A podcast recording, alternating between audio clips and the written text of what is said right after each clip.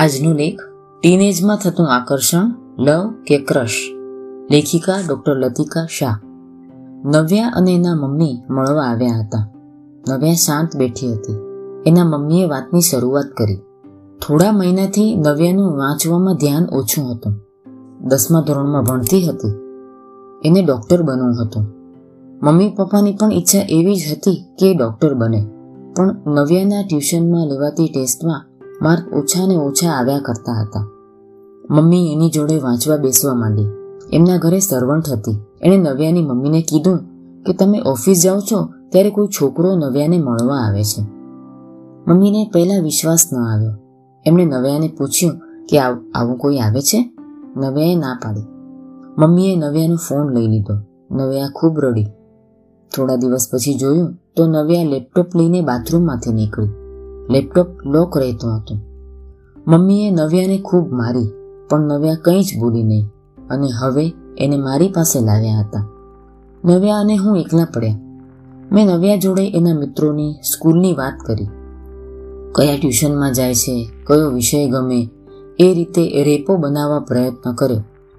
પણ નવ્યા વાત કરતી નહોતી.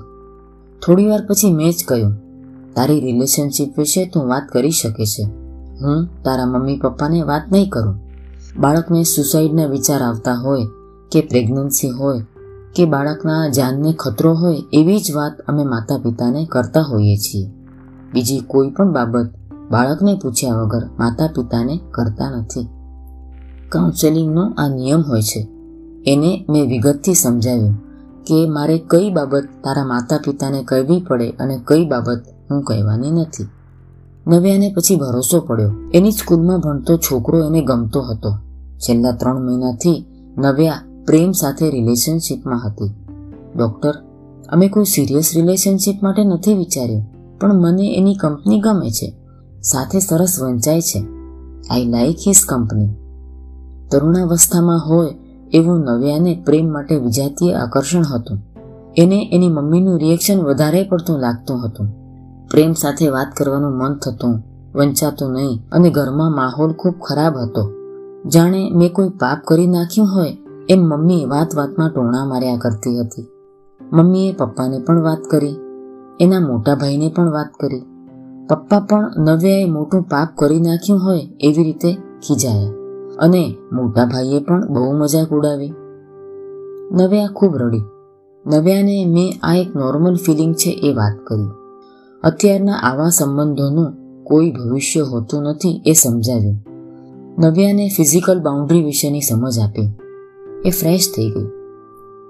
હવે ખરી મારી પરીક્ષા હતી માતાને સમજાવવાની. એની મમ્મીને પૂછ્યું, તમે છોકરા વિશે શું ખબર છે? તમે નવ્યા અને એ છોકરાના સંબંધ વિશે શું ખબર છે? એમણે કીધું, એ છોકરા જોડે ફોન પર વાતો કરે છે આઈ લવ યુ લખે છે. મેં પૂછ્યું, તમે છોકરાને મળ્યા છો? એમણે કીધું, ના. મારે કેમ મળવાનું? એ મારવાડી છે, અમારે ચાલે જ નહીં. મેં કીધું, તમારી દીકરી જ એની જોડે લગ્ન નથી કરવાની. ખાલી છોકરા જોડે ફ્રેન્ડશીપ છે. આ તો માત્ર આકર્ષણ છે. તમને ખબર ના પડી હોત તો આ ક્રશ જતો પણ રહે અને તમને ખબર પણ ન પડત. મમ્મી કહે, મારે મારી છોકરીને લફડા કરવા દેવાના? મેં એમને કીધું, તમે આવું કરશો તો એ ભાગી જશે, તો તમે શું કરશો? એટલે એની મમ્મી ગભરાઈ, રડવા માંડ્યા. પછી મેં કહ્યું, શાંત રહો, એવું કશું નહીં થાય. એવું ના થાય માટે નવ્યા સાથે શાંતિથી વાત કરો. નવ્યા, મમ્મી અને હું બેઠા. નવ્યાએ છોકરાને ફોન કરીને બોલાવ્યો. સોળ વર્ષનો ક્યુટ દેખાતો પ્રેમ આવ્યો. બહુ જ સજ્જન છોકરો હતો. બંનેને સમજાવ્યા. બંનેએ કીધું કે અમારે ભણવું છે, અમે ફ્રેન્ડ છીએ, અમે બંને એકબીજાને લાઈક કરીએ છીએ. મેં કીધું, અત્યારે ભણી લો, કોલેજમાં એડમિશન મળે, પછી રિલેશનશિપ માટે વિચારજો. બંને છોકરાએ પ્રોમિસ આપ્યું કે અમે કોઈ કામ એવું નહીં કરીએ જે અમારા માતા પિતાને નહીં ગમે.